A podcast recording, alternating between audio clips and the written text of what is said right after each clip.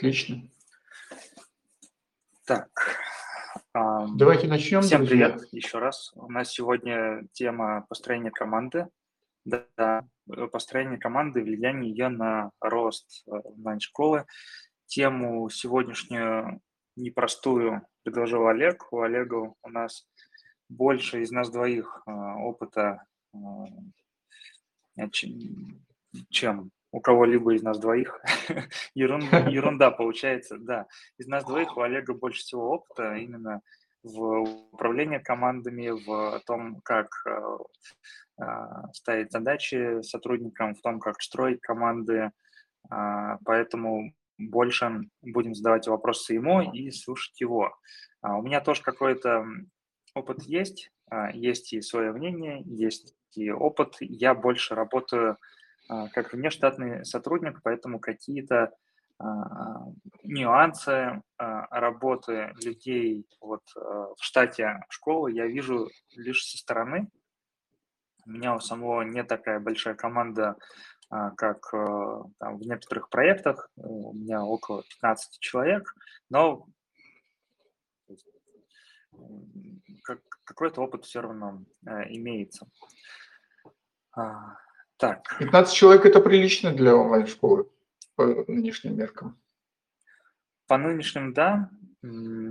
Я замечаю, что инфобизнес вообще, он весь строится небольшими командами, крайне небольшими. Зачастую там в команде присутствует буквально человек 5, эксперт, продюсер, там, пару ассистентов и еще, может быть, какой-нибудь технический специалист. И вот она все, онлайн-школа, и так э, она может существовать достаточно долго. Вот. Э, самые маленькие команды на твоей памяти вообще какой состав имеет, Олег? Один человек один человек. Ну, то есть он, он делает абсолютно все, да? Сам. Он делает абсолютно все. Восьмирусский восьминог – это эксперт, который пытается самостоятельно делать онлайн-бизнес. Есть такие случаи, есть такие варианты. Это нельзя назвать онлайн-школой, но это вполне себе инфобиз. И, в общем-то, талантливые люди э, делают до миллиона выручки, иногда чуть больше в одного. Это вполне возможно. А, это в любом мы... случае, это в любом случае хочу поработал, заработал, не хочу работать. Совершенно да, верно. Все стоит. Вот какие-то процессы. Совершенно верно. Там, есть только это не, это, не системная, это не системная работа, друзья.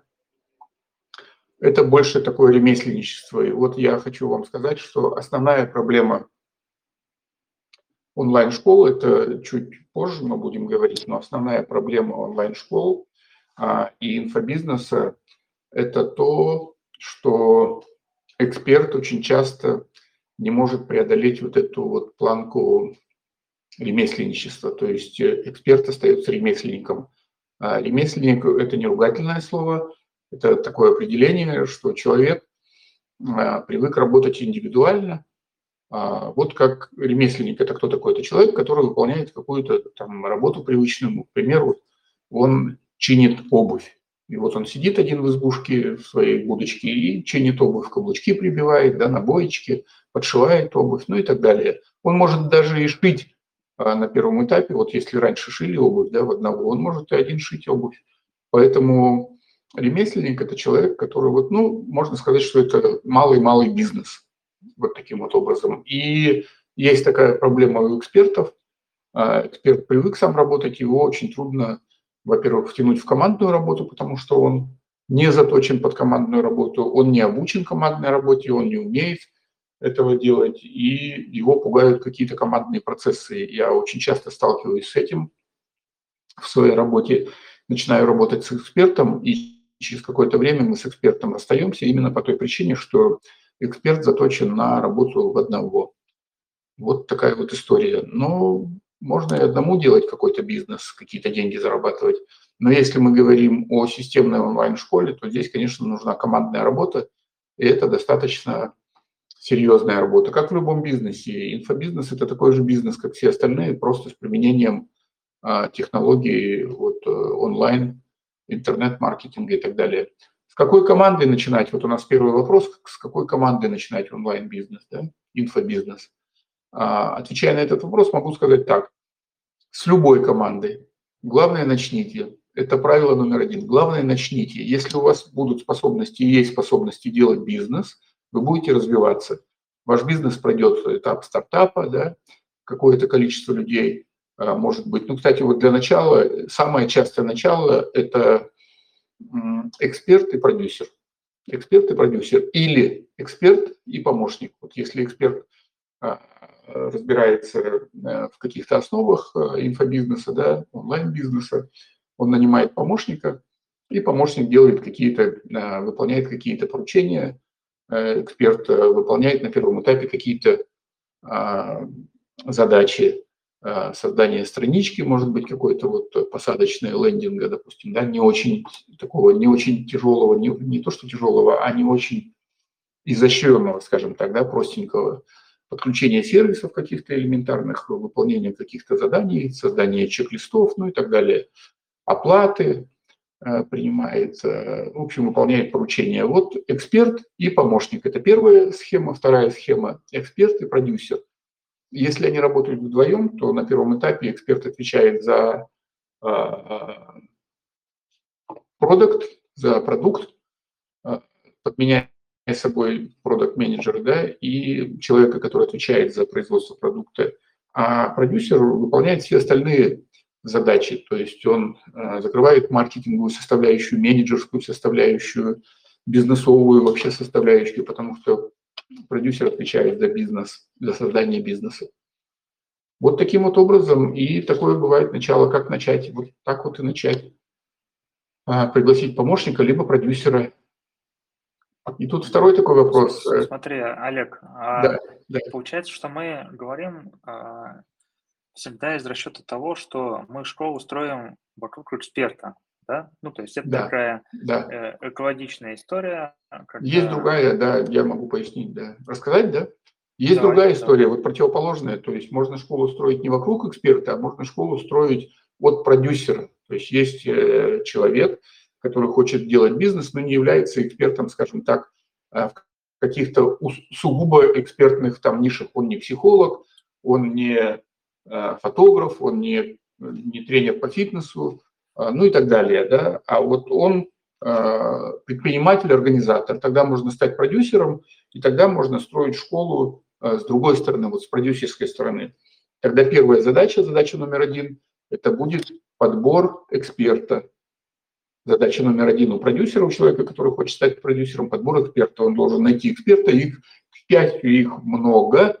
То есть, если вы хотите работать в области психологии, вы находите какой-то крупный ресурс, где психологи живут и пасутся, извиняюсь за такое слово, да, и просто стучитесь к психологу и говорите, слушайте, не хотите я вот поработать в онлайне, давайте создадим школу. Найдется человек, который мечтает об этом, и вот можно, такое может быть начало. То есть можно работать от продюсера, можно вокруг эксперта строить, а можно вот от продюсера, и можно в любой теме, можно найти в фитнесе, можно найти в психологии, можно найти в эзотерике, это карты Таро, это нумерология, это астрология, полно всяких, тета-хиллинг и все прочее.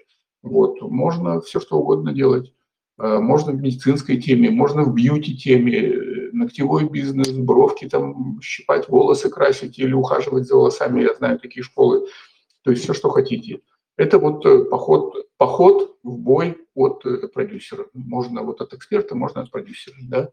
Да, да. Ну, э, смотри, мы здесь с тобой немножко заползаем на тему э, ребят, которые очень хорошо умеют объяснять, как запускать школы. Вот, э, нам бы на самом деле отстраиваться от этой истории. Мы говорим про то, что минимальными усилиями в целом можно поддерживать работоспособность там, любой школы. При этом все-таки говорим о том, что лучше под каждую роль искать отдельного человека. Безусловно, безусловно. Я вот э, сегодня хотел как раз э, поговорить на тему, почему школы не растут. У нас есть такой вопрос. Рост команды – это другая У нас история. есть почему, смежный, да, смежный да, почему школы, почему школы не растут? Потому что очень часто эксперты, вот маленькая команда, да, они вынуждены делать много задач, вынуждены являться многозадачными, и в этом смысле, как говорится, вот выполняют несвойственные задачи. Вот за что отвечает продюсер, по большому счету, да? Он отвечает за рост он должен отвечать за рост школы, да, за рост школы в стратегическом смысле, за устойчивость школы. А что такое рост? Это стратегия. А вы знаете, что есть даже такие, ну, приличные школы, которые делают оборот до 10 миллионов рублей в месяц и при этом не растут. Почему? Потому что они, потому что руководители, вот эксперт и продюсер выполняют так называемые низкоранговые повторяющиеся процессы. Да? То есть это процессы, которые не свойственны э, руководителям. А, вы очень часто можете себя поймать на мысли или можете себе представить, да, что э, владельцы сами там выдают зарплату, к примеру. Но вы представляете, да, что выдача зарплаты – это не такая, ну, это не бином Ньютона, то есть там ничего сложного нету, да. И вы представляете, что руководитель, допустим, владелец школы, продюсер, а, или эксперта не тратят на это время. Они тратят время на а, какие-то другие задачи, не свойственные им, которые можно легко поручить помощнику, да, там, ассистенту или а, какому-то менеджеру ниже уровнем. И вот выполнение вот этих низкоранговых повторяющихся процессов, оно как раз вот это повторение не позволяет расти, потому что людям банально некогда заниматься стратегией. Вместо того, чтобы думать, как э, продвинуться, как э, взлететь, как увеличить объемы и все прочее, стратегические такие задачи, люди выполнены, вынуждены заниматься вот такими низкоранговыми задачами. А я вам хочу сказать, что э, если вот вы, вы выполняете в день несколько таких задач, да, вот несвойственных стратегу, у вас накапливается вот это вот время, да, вот эти вот таймбоксы, которые, ну, вот этот отрезок времени, который на эту задачу, да, допустим, Э, заполнение платежки, там условно очень говорят, там, да, вот, э, или выписать счет. И вот руководитель, значит, вынужден вот сам выписывать счет, да, вот продюсер или кто-то еще. Это низкоранговая задача. Вот э, выписка одного счета является вот таким тайм, тайм э, да. И вот вы представляете, что если вы делаете каждый день по пять таких операций, условно говоря, у вас это время накапливается. А этих задач может быть множество, понимаете? Ну вот просто множество. А, и вот чем больше у вас этих задач, тем больше у вас вот этих вот а, таймбоксов э, низкоранговых повторяющихся задач. Вы представляете по итогу, сколько времени у вас уходит на это? Это вместо того, чтобы сидеть и думать, вот напрягать голову, как нам прорваться, что нам сделать, какое нужно сделать экстраординарное движение, чтобы нам прорваться. Я вот на днях слушал а, молодого парня, но очень успешного, который там миллиарды сделал, вот э, сына э, с психологом, я рассказывал, да, Ляшинова, она, по-моему, фамилия у нее, а, и он как раз вот и говорит, что мы прорвались, мы прорывались все время, вот они сначала сделали там 2 миллиона, потом 5 миллионов, потом 7 миллионов, потом 10, потом 20, и потом они так 50, 70, 100, и он говорит, мы все время делали э, этот рост только за счет того, что я вот сидел и думал, какие неординарные движения сделать, и они делали эти неординарные движения, чтобы вот так вот кратно расти и расти. И он говорит, мы тратили деньги, нанимали команду. Здесь не надо бояться, что вот очень многие люди почему не делегируют? Потому что боятся, что человек делает не так задачу. Допустим, вы продаете хорошо, и вы своего продукта можете продать из 10 попыток 8, да, 8, 2 не продать. А продавец Э, продает, допустим, две из э, десяти. И вот вам вот это вот, я же 8 могу продать, и вам не дает вот это вот ощущение расти. А вы представьте себе, что два продавца по 2 – это уже 4, да? Еще два – это 6, еще там это 8, да? А уже столько, 4 продавца – это уже э, столько, сколько вы один продаете. А 8 продавцов – это в два раза больше, чем вы продаете. Вот и все. А 16 продавцов – это в 4 раза больше, чем вы продаете. Понимаете, да? Вот в этом и состоит вот э, управленческая э, задача э, делегировать это и масштабировать. Вот таким образом. Слушай, классно. Ну, по сути, вот эта вот история с многозадачностью и история того, что человек выполняет низкоранговые задачи, она относится и на уровень ниже, да, следующему сотруднику, да, да, следующему сотруднику, да. следующему и так далее. Да. Вот. И какой, вот смотри, предположим, э, небольшая команда, там 5, 6, ну, может быть, 10 человек, да, любая школа, мы сейчас про масштабы вообще не говорим, один выходной в неделю, без отпусков работают. Вот что бы ты посоветовал, вот вообще с чего начать? Как перейти на новые рельсы? Нельзя же останавливаться, нужно там, Нельзя останавливаться, нужно внедрять, да, да, да, нужно внедрять элементы регулярного менеджмента. Это называется, я уже несколько раз затрагивал эту тему в наших с тобой подкастах, это называется регулярный менеджмент.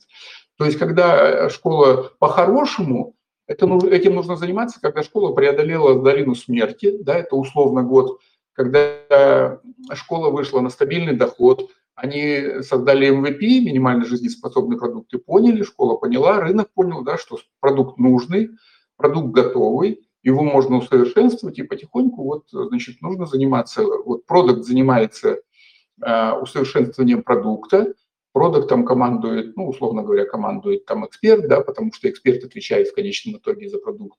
И они начинают заниматься продуктом, усовершенствовать его, да, а продюсер начинает э, заниматься службой заботы, да, чтобы вот клиент был доволен, потому что мало продать продукт, его же потом нужно ну, произвести и отдать клиенту, да, и потом сопровождать его. Вот. И когда эта долина смерти пройдена, вот приблизительно это год, после этого нужно переводить э, предприятие на рельсы регулярного менеджмента. Регулярный менеджмент – это правила, регламенты, это структура, да, и взаимодействие вот всех отделов э, со стратегическим видением. То есть вот от общей стратегии прописывается стратегия каждого подразделения. Для этого нужно скучно, нарисовать, если... Олег, угу. Олег да, супер скучно. Скучно, да? А давай, ты же знаешь, вот как я, например, работаю, а, а мне не очень, на самом деле, нравятся некоторые мои моменты а, организации. Вот э, с чего бы ты, э, с чего, с чего бы ты начал наведение порядка вот у меня? А, начал бы с, с аудита и с анализа начал бы. И первое, что нужно сделать, это надо прописать структуру бизнеса. Вот от точек касания, вот надо прописать, что мы продаем, да, вот что мы продаем, мы продукт сам продаем, да, и надо посмотреть, надо нарисовать, если элементарно в первом приближении на пальцах показывать, да, то есть надо нарисовать путь клиента. Есть замечательный Илья Балахнин, замечательный, я считаю его замечательным маркетологом. У него есть книга «Маршрут построен». Это о пути, о клиентском пути. Да? А, и вот нужно прописать этот путь. Как проходит путь клиент наш? Где он нас видит? Точка касания, точка входа. А видит ли он нас э, в Яндексе, э, в рекламе, да, или видит ли он нас в запрещенной ныне там нельзяграмме, да, в сети, или видит ли он нас во ВКонтакте, в Одноклассниках, может, он где-то в аналоговом видит, на билборде нас видит, да, вот на улице, где он нас видит, в журнале в каком-то. Посмотрели, куда он с этой точки касания приходит. Он приходит на лендинг, потому что там ссылка была, да, что дальше происходит. И вот мы вот это все нарисовали, и потом мы рисуем бизнес-схему. Вот мы его, значит, сделали рекламу, провели его, точка касания, продали ему.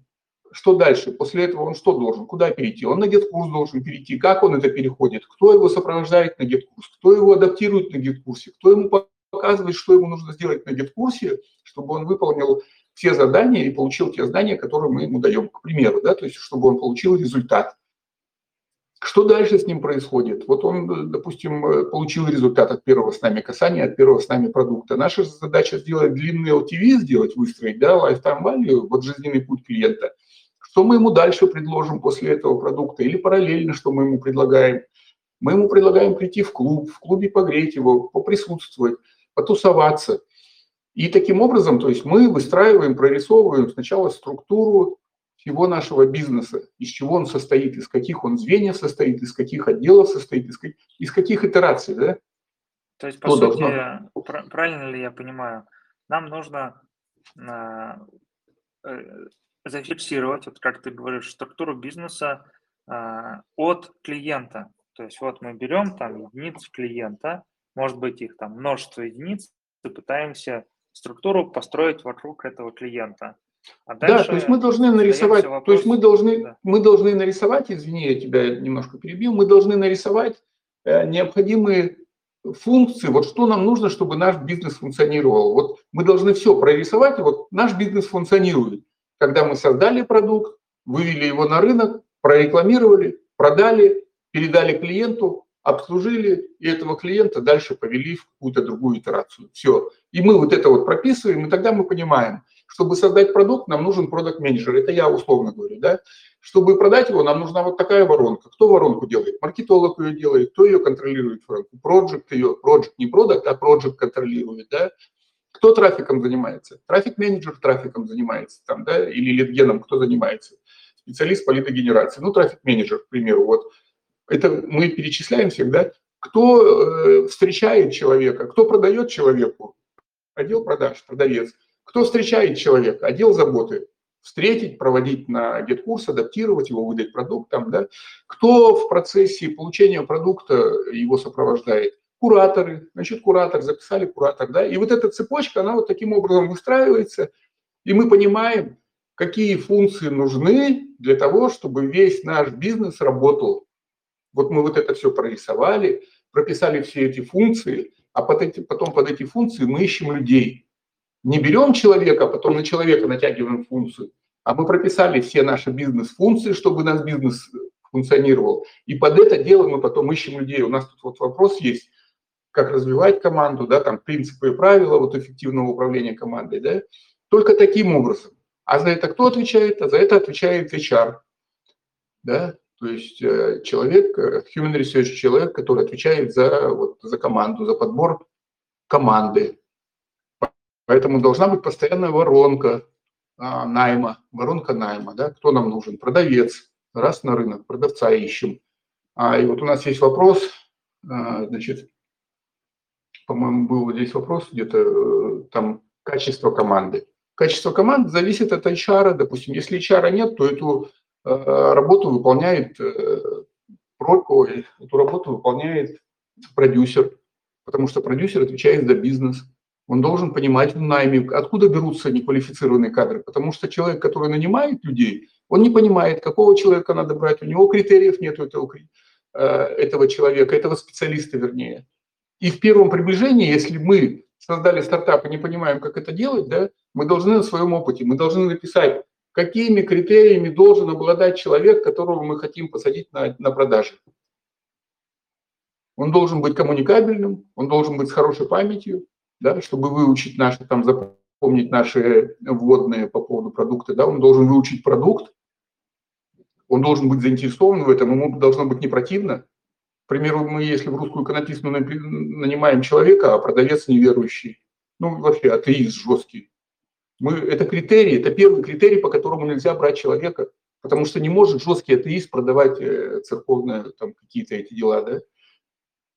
Он не может написать, он его не продаст никогда в жизни, потому что он в Бога не верит, как ему можно доверить. И вот это первый критерий, да, человек должен быть верующий, то есть человек должен быть православным. Да, да, вот. тут нужно пояснить э, о том, что речь идет про школу, которая продает э, ну, навыки. курсы по написанию икон. Да, курс по написанию икон, то есть это не любая школа. Да, ну да, да, да, да. Вне, я, вне контекста. Я, по-моему, сказал про русскую иконописную, да, я извиняюсь. Ага. Это речь шла о школе, которая продает э, курсы по написанию икон. Вот. И так дальше. То есть, если вы э, принимаете человека продавцом э, в, авто, э, в фирму, которая продает автомобили, ну, нельзя принимать человека, который вообще не разбирается в автомобилях. Ну, просто нельзя. Как человек будет задавать вопросы на входе, да, человек, который покупает что-то, он будет задавать вопросы, а какой объем двигателя, а дизельный или бензиновый двигатель, да, он элементарно там скажет какую-то аббревиатуру, ДВС скажет, а человек, если не разбирается, что это двигатель внутреннего сгорания, как он будет общаться с ним? Поэтому это вот какие-то такие входные данные должны быть обязательно. И вот если вы не профессиональный, если у вас нет денег на профессионального HR, если вы сам не являетесь HR, да, специалистом по подбору кадров, и по работе с человеческими ресурсами, вы сами первом приближении пишете, мне продавцом нужен человек вот с такими характеристиками. Я вам расскажу, я консультировал один э, салон, вот э, оптику продает, очки продает, да, и у него Я с владелицей, которая выполняет обязанности генерального директора, я с ней взрослая тетя, я с ней разговариваю. Она говорит, у меня проблема в зале. Вот женщина, значит, не может запомнить, у меня номенклатура полторы тысячи очков в зале, вот на витринах, полторы тысячи наименований, она не может запомнить. Я говорю, а вы когда э, заявку делали на HeadHunter, вы написали э, в запросах своих, что у человека должна быть хорошая память?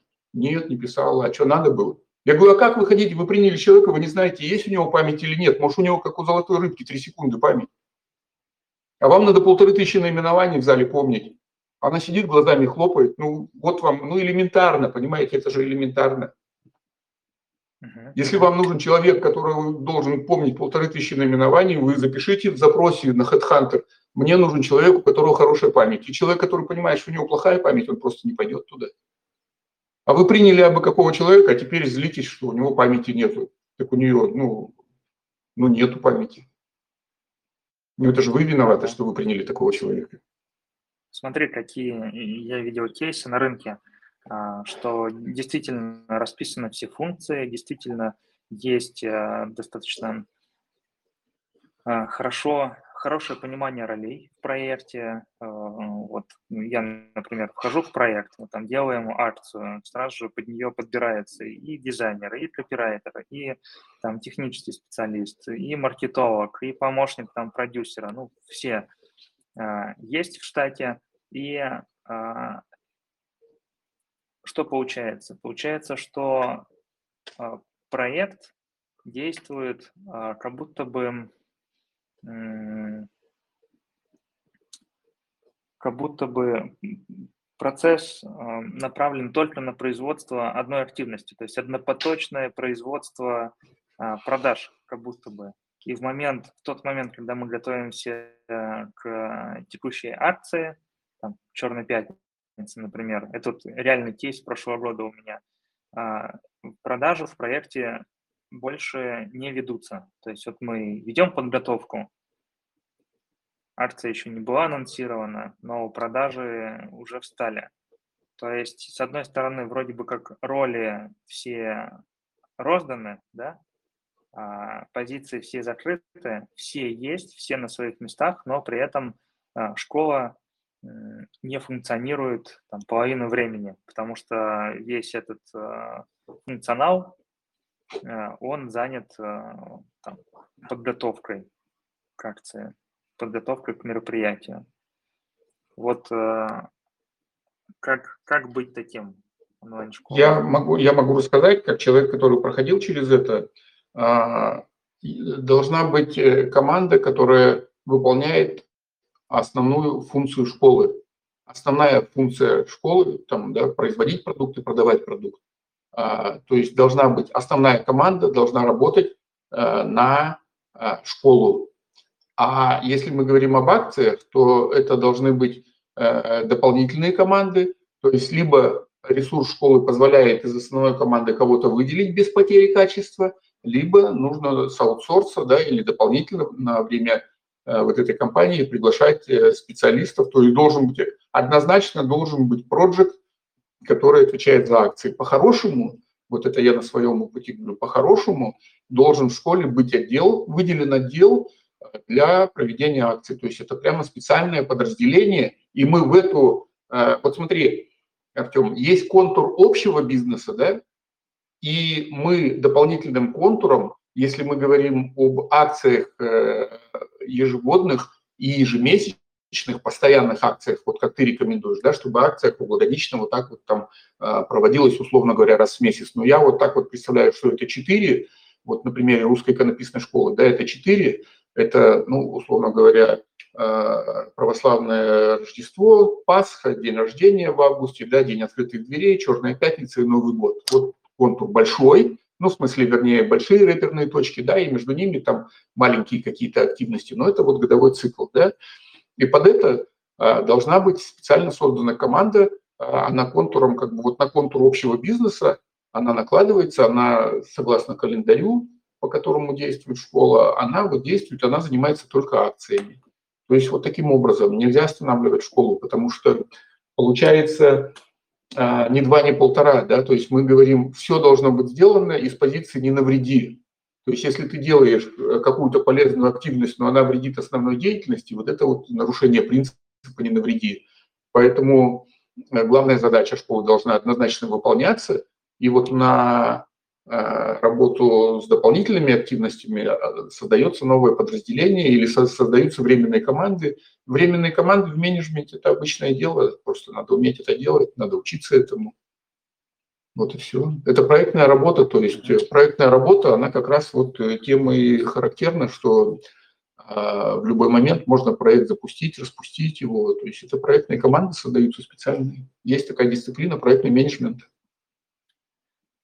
Ну, то есть мы, по сути, говорим о том, что у нас есть дублирование некоторых функций, дублирование функций, но выполняющие хоть и похожие задачи, но на разных проектах. И таким образом да. мы можем а, параллельно там, участвовать в разных этапах производства там, продаж тех же самых. Одна команда сейчас марафон проводит, третья готовится к вебинару, четвертая ведет какую-то подготовку там к акционному мероприятию, и того у нас эфирное время для пользователя всегда для человека, который наблюдает за школой, всегда занято, всегда есть какая-то активность, всегда есть внутри интеграция продажи и так далее. Это вопрос, да, все, все так, все верно, но еще раз скажу, да, это вопрос э, к менеджменту. Вот насколько квалифицированный главный менеджер команды, школы, допустим, да, если эту задачу главного менеджера выполняет продюсер, вот это зависит от того, насколько он квалифицирован. Если эту задачу выполняет отдельный наемный генеральный директор или исполнительный директор, это будет зависеть от того, насколько он профессионален. Потому что это всего лишь управление, но при этом управление кадрами, управление маркетингом, управление, э, извиняюсь, менеджер, менеджментом, да, то есть управление управлением, то есть это менеджмент, да, ну и все прочие, то есть вот э, задачи. Потому что, в принципе, вот на примере русской иконописной школы у нас один, прода... один отдел продаж закрывал и э, постоянную работу стабильную да, школы, и работу на акциях. Но бывали моменты, когда это было напряжно, и мы из службы заботы пару людей выдергивали в отдел продаж, чтобы они помогали, потому что это ну, иногда было напряжно. А по-хорошему это вот это, это у нас небольшая школа была. А вот я про парня, про молодого рассказывал, да, которые там 3 миллиарда за два года сделали. Он говорит, мы когда дошли до 100 миллионов в месяц, а, у нас 150 человек в отделе продаж, команды было 250 человек, в одном отделе продаж 150 человек было. И когда случилось СВО, мы, говорит, одним днем 100 человек сократили, уволили. У них провал был на два месяца. Но за счет того, что грамотно выстроены процессы, были процессы грамотно выстроенные, он говорит, мы за два месяца справились и вышли вот, ну, на, ну, на докризисный период. За два месяца. Но два месяца мы, говорит, сразу одним днем сократили 100 человек, и два месяца яма была. Uh-huh. Поэтому вот все зависит от, от менеджмента, как главный менеджер выстраивает процессы. А, смотри, а, получается, что несмотря на то, что команда – это э, задача управленца и менеджера, казалось бы, он, может быть, инфобиз это особо может и не иметь отношения, но все равно все работы и построение команды идет от структуры продаж, от э, той функции, которую школа должна а, выполнять на фронте продаж. Сейчас мы говорим про то, что а, ну, все-таки, когда мы говорим про организацию команды для онлайн-школы, чаще всего имеется в виду организация команды для того, чтобы делать деньги, а не для того, чтобы обслуживать. Потому что персонал для обслуживания, похоже, что эта задача достаточно хорошо проработана. Есть кураторские отделы, есть там службы заботы, а, Но... Ну, есть э, порядок общения с экспертами. Там отдельная отрасль, есть, которая... Есть да. ответ на этот вопрос. Есть ответ на этот вопрос. Э, дело в том, что безусловно, безусловно, с этого должна начинаться вот самое начало. С какой команды начинать инфобиз, да? А, для начала инфобиза нужно создать продукт, создать продукт и продать продукт. Ну, как бы вот две самые главные да, штуки. Поэтому априорно а, первоочередная задача для любого бизнеса – это создание продукта и продажа продукта априорно. От этого это основа основ, потому что если нет продаж, нету денег, нету денег, нету бизнеса, все, конец связи. Дверь на лопату закрываем и пошли домой пиво пить. Поэтому продукт, продажа продукта, то есть это априорные вещи. Вокруг этого все строится. А дальше, а, потому что вот, а дальше идет обслуживание. Потому что от обслуживания, я еще раз повторюсь, я уже говорил сегодня эту мысль, зависит lifetime value, да, жизненный путь клиента. Потому что если вы продали продукт, а потом его хреново обслужили, он у вас больше уже не купит. Он возмущенный, он не купит, ему, ну, ему не понравилось обслуживание, да, ему не понравилось отношение, он больше не купит. И это вот обслуживание, оно важно для жизни школы. Вот первая важная точка, важная, вернее, первая точка для жизни школы – это создать и продать, а вторая – обслужить и удовлетворить клиента. Все. И вот вокруг этих двух э, точек, самых важных, строится весь бизнес, строится все остальное. Так, ну смотри, в любом случае, вот как я уже и говорил, а, все управление командой строится от понимания как нужно строить маркетинг в принципе. Вот, то есть команда, она тянется вагончиком за маркетингом, за устройством, да, за структурой да. а, вот, того, что надо а я, А я хочу напомнить, Артем, я извиняюсь, я хочу напомнить, что такое маркетинг я хочу напомнить, что такое маркетинг. Вот в моей интерпретации, их много интерпретаций. Ман говорит, что больше ста есть, да, и тысячи там интерпретаций, Игорь Ман говорит, да. Вот в моей интерпретации маркетинг – это комплекс а, мероприятий от задумки продукта до а, через производство, продажу, сопровождение, да, и постпродажное обслуживание, до постпродажного обслуживания. Вот это вот комплекс есть, это и есть маркетинг. Понимаешь, да?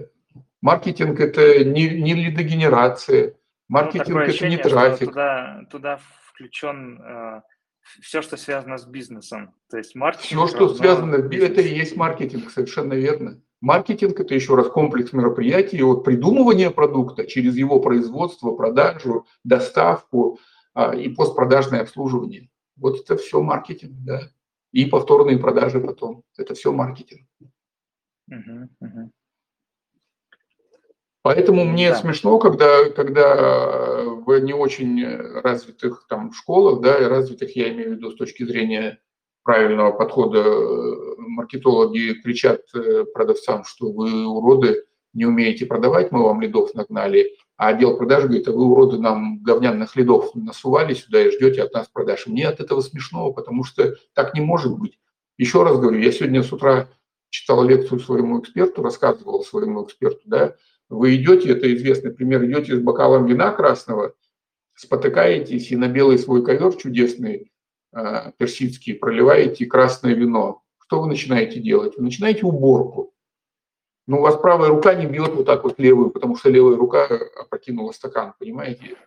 Так вот я хочу сказать, что есть э, Бир, фамилия его Бир, по-моему, Ричард Бир, по-моему, я точно не помню его, как, как зовут. Я давно уже читал эту книгу. Эта книга написа, называется «Мозг фирмы», по-моему. И там произвол полная аналогия человеческого организма э, с фирмой, с построением фирмы. У фирмы есть мозг, руки, ноги, нервная система. И вот э, Бир как раз описывает вот эту вот э, всю, все нутро фирмы, он описывает с точки зрения взаимодействия, как у человека нервная система работает, как вот руки, ноги э, и голова работает. Я рекомендую просто почитать, это очень... Мар- маркетинг там, это что, нервная система? Да, да, да. Да, да. или нет? Да, да, да, да, да. да? Да. Ну, то есть маркетинг это нечто такое, это тоже орган, но он везде. Да, ну мозг, мозг, же, мозг же человека каждую клеточку пронизывает. Есть, ну просто он делится, есть столб, да, вот э, позвоночный, где мозг основной там идет, да, который там в рептильный мозг там переходит, да. И вот все до пальчиков, да, ну все, все у нас прописано нервными импульсами, нервными окончаниями, да. Я рекомендую почитать э, «Мозг фирмы» называется книга. Угу. Так, слушай, какие у нас тут еще есть интересные вопросы? Сейчас посмотрим. Сейчас э, взаимодействие с командой в команде.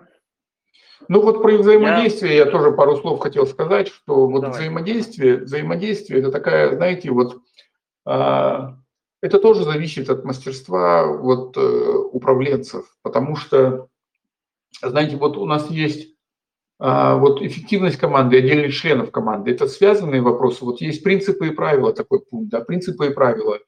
А что такое принципы и правила? Это вот,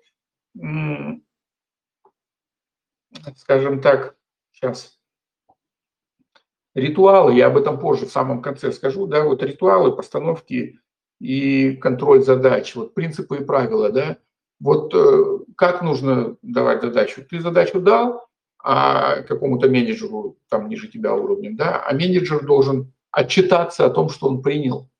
Если есть общий таск-менеджер, к примеру, Trello, да, или Asana, или там Notion вот сегодня, да, там корпоративный, если есть таск-менеджер, то там, значит, это происходит коммуникация. Если люди работают с помощью мессенджера WhatsApp или с помощью мессенджера Telegram, он должен написать, Олег, я принял задачу сделать то-то и то-то, срок выполнения такое-то, время такое-то.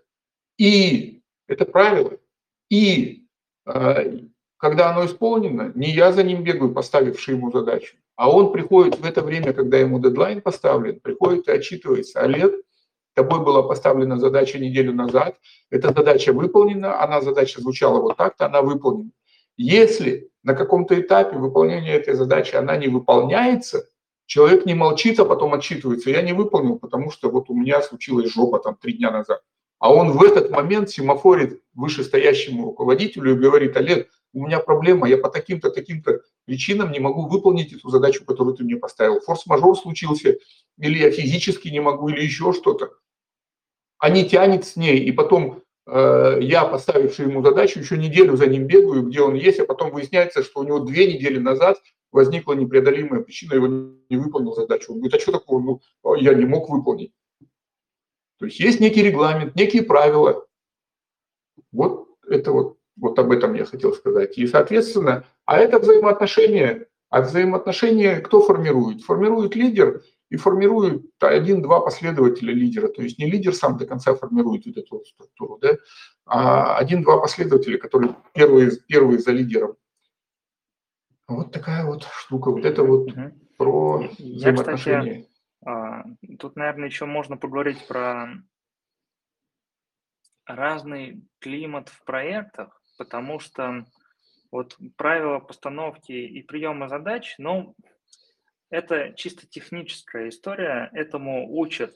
И э, вот я, например, проходил тренинг у Ольги Паратовой там в 19 или в 20 году, по-моему, в 20 а, офлайновый еще тогда тренинг, прям, по-моему, двухдневный, я на костылях там ходил в 2020 году, помню.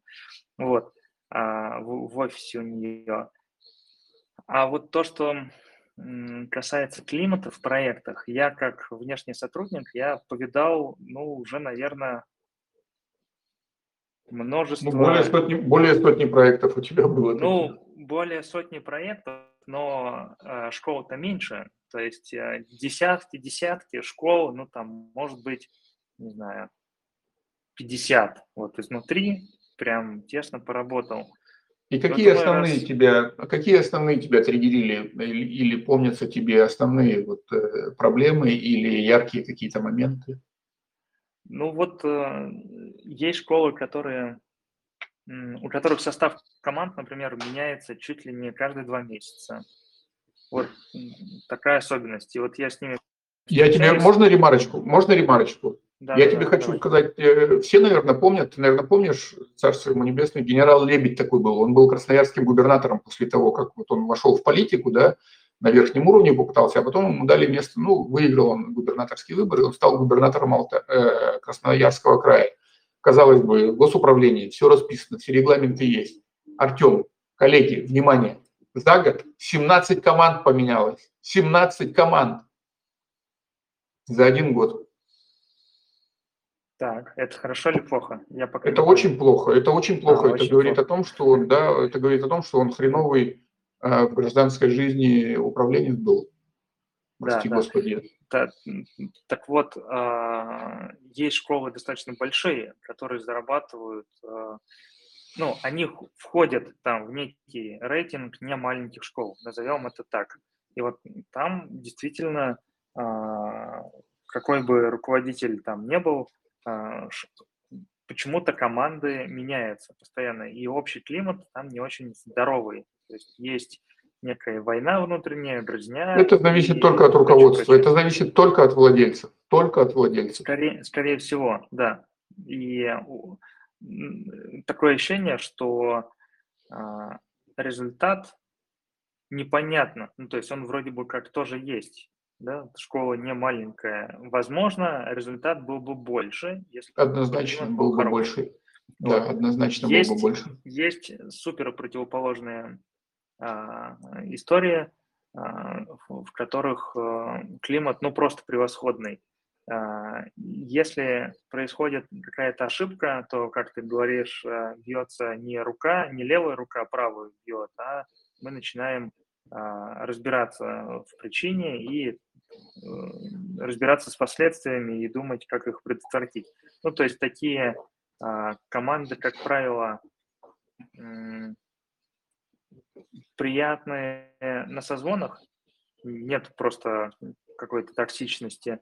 А, ради таких команд хочется прийти на лишний звонок и действительно там решить задачу и лишний раз э, просто время потратить и ответить на какой-то вопрос. Э, но не факт, что школа большая. Вот в чем дело. И, вот в моей жизни было всего несколько команд за три года, э, которым там, 20 21 20, вот за 4 года уже почти, а, которым я прям откровенно говорил, что с ними супер классно, комфортно внутри работать. Я прям их хвалил. А, все остальные команды, они... Это вот я писал крайние такие случаи, действительно.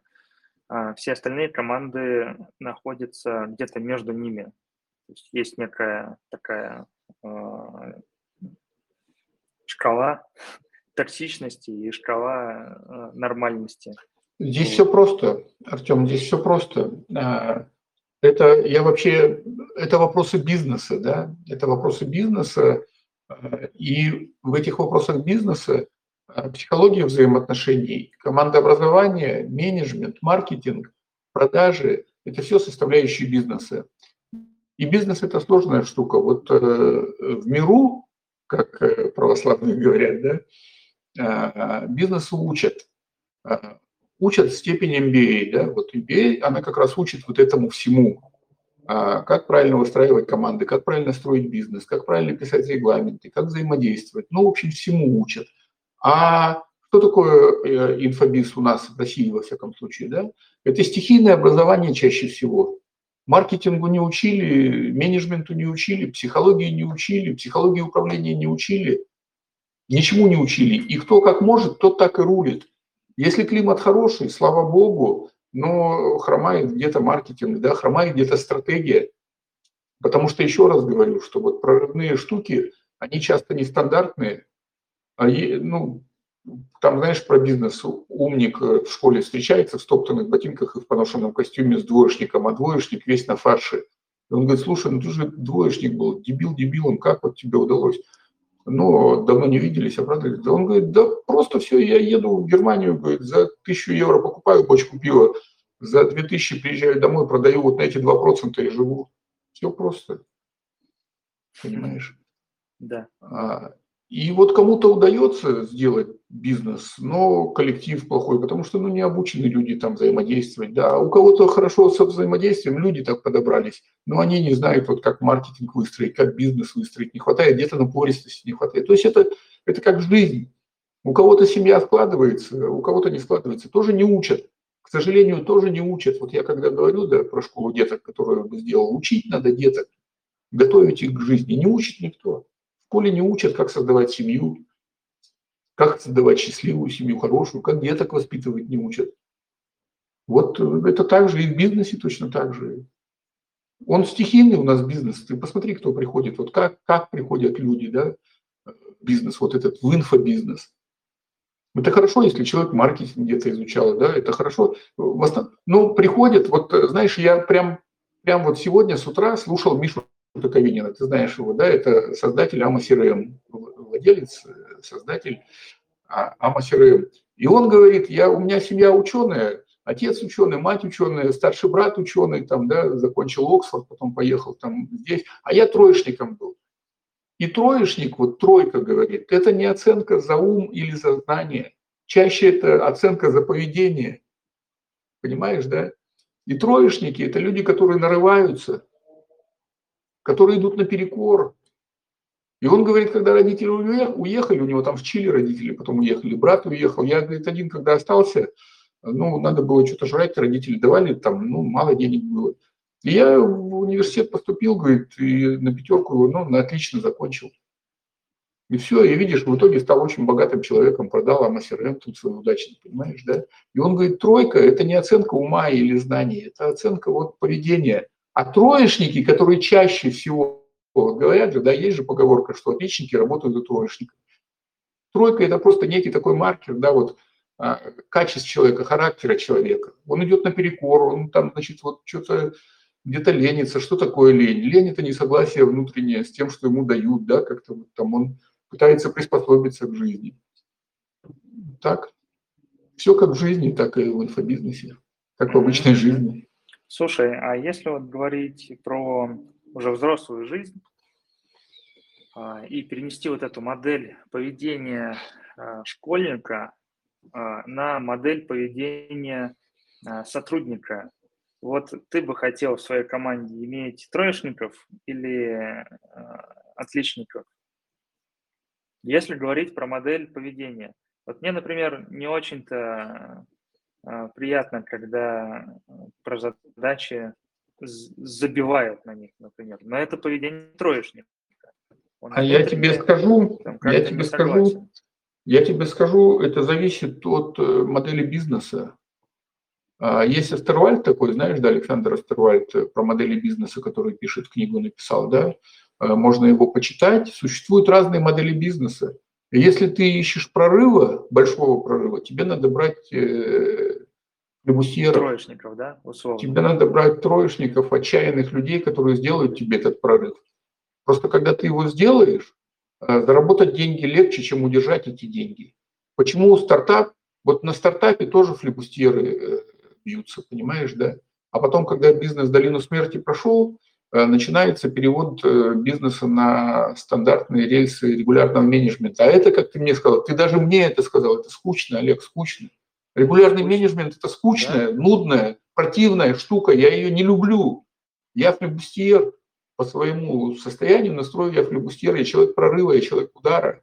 Я вынужден заниматься а, потому что вообще нету рядом, вот я тебе вспомню русскую иконописную школу, там рядом нету людей, которые вообще понимают, что такое менеджмент или маркетинг. Просто их априори нету.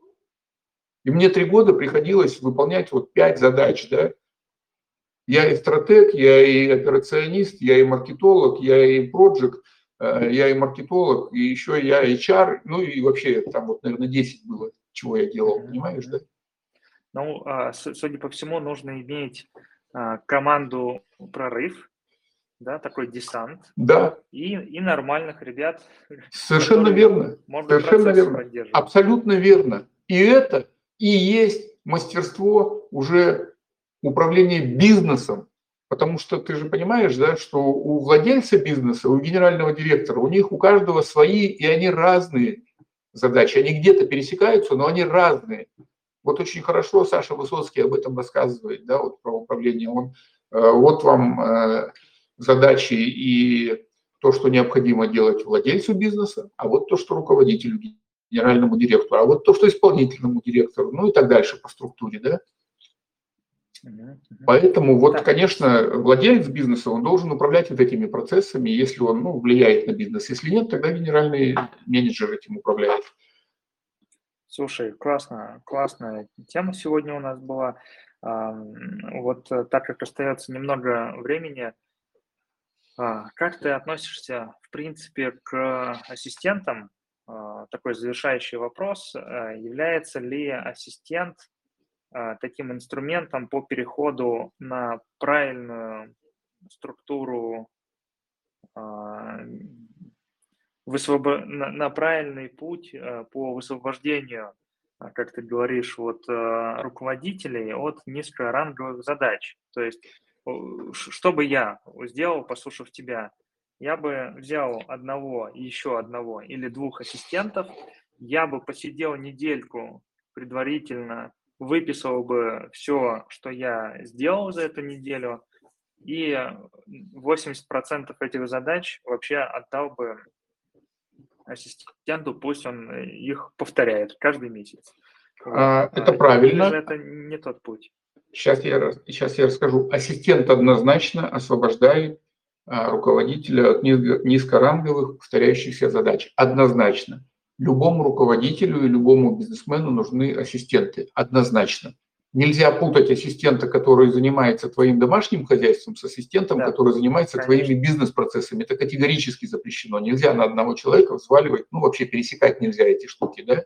Вот, но ассистенты нужны. Но а, для того, чтобы выстроить правильно структуру бизнеса, нужен обязательно человек, тебе нужен ассистент, либо заместитель твой или помощник, который понимает в менеджменте. То есть нужен менеджер профессиональный, который поможет тебе выстроить бизнес процессы, которые поможет тебе выстроить функции, которые поможет тебе создать регламенты, правила, ну и так далее. То есть ассистент, не владеющий этими э, функциями, не снимет с тебя основной э, задачи, управленческой.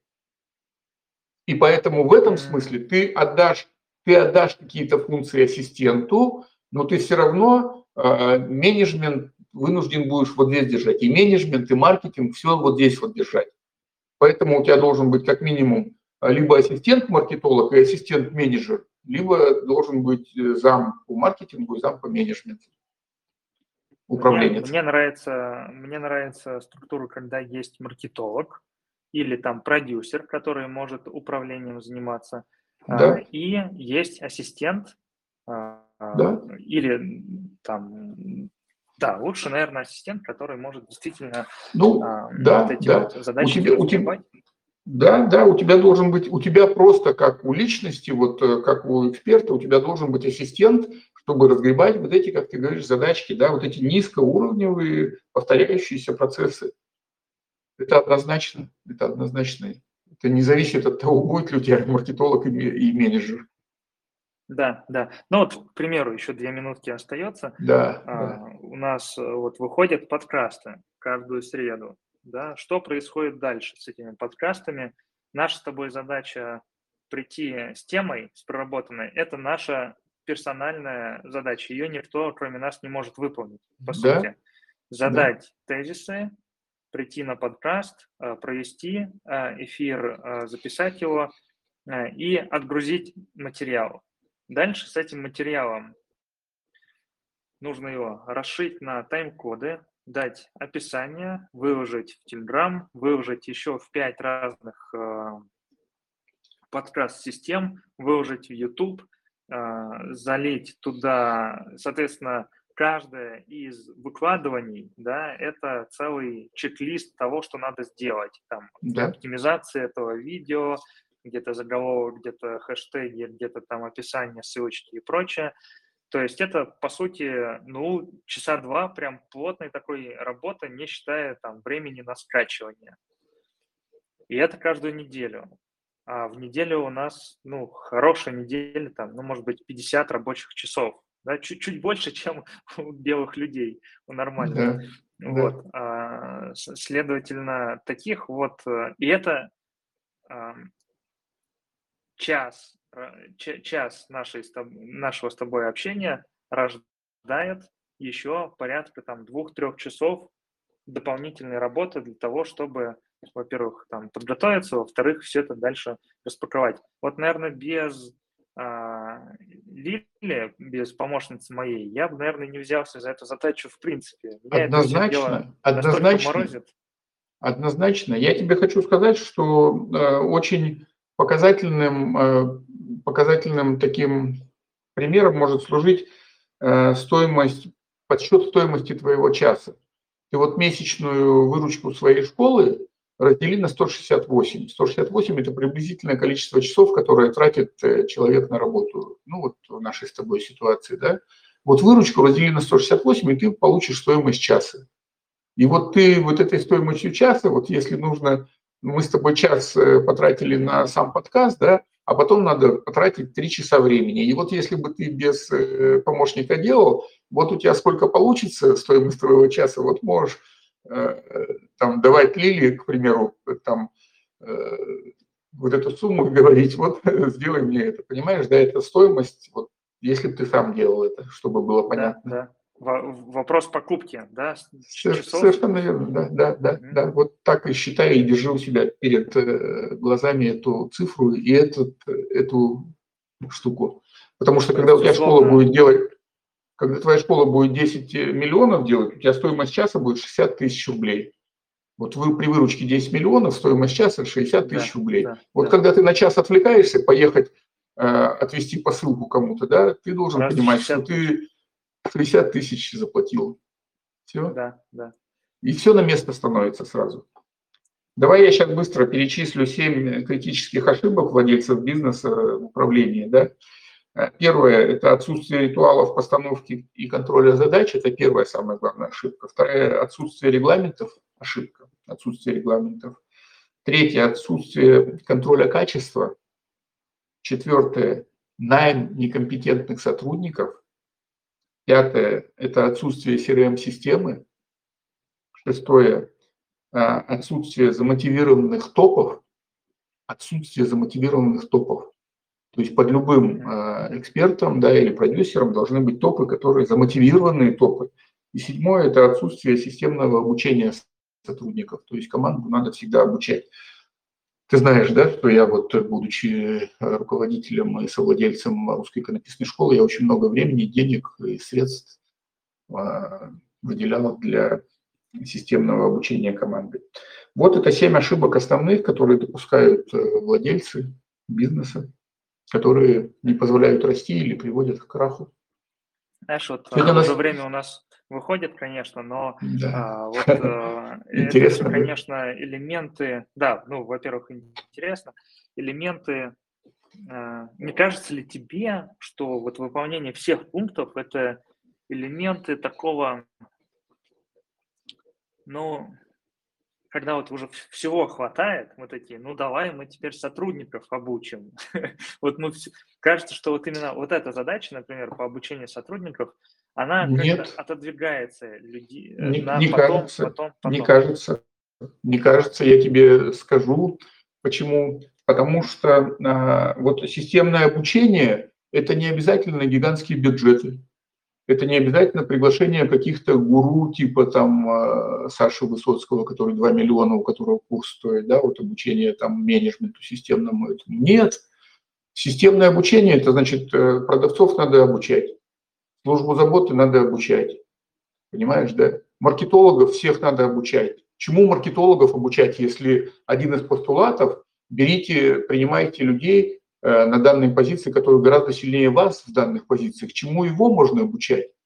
Но если это мой бизнес, если я его придумал, или это твой бизнес, ты его придумал, ты обучаешь тому, как ты его придумал, и что это такое твой придуманный тобой бизнес. Не его интерпретация, это не он придумал бизнес, это ты придумал бизнес.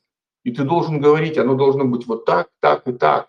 Ну теперь вот на эти мои правила, которым я тебя научил, наложи свое знание профессиональное или свой опыт наложи.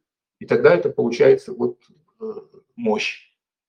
Uh-huh. То есть обучение это не обязательно, еще раз говорю, большие бюджеты, да, или там привлечение каких-то звезд. Обучение это постоянная, тотальная работа с коллективом с точки зрения обучения и она имеет под собой одну основную вообще задачу – сделать коллектив дышащим в унисон, чтобы коллектив вот так дышал, а не вот так вот.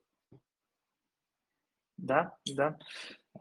Супер. К сожалению, ну, нужно уже заканчивать сегодня. У нас встречу. еще будут, у нас еще да. будут подкасты. А, тему, а, тему работы с командой э, можно продолжать. Ну, в целом, когда-нибудь мы ее еще затронем. Лично мне нравится тема про ритуалы, регламенты, регламенты. А, почему? Потому что это зона моего роста ближайших там месяцев. Я через это прошел, и я прям действительно выдохнул. А, вот. А, есть свои инсайты именно в этом аспекте. Замечательно. Потом как-нибудь да, расскажем. Все, давай заканчивать. Все, друзья, коллеги, Артем, спасибо, пока. Спасибо. Все, всем спасибо. Всем хорошего вечера. Пока. Надеюсь, было интересно. Пока. Обязательно.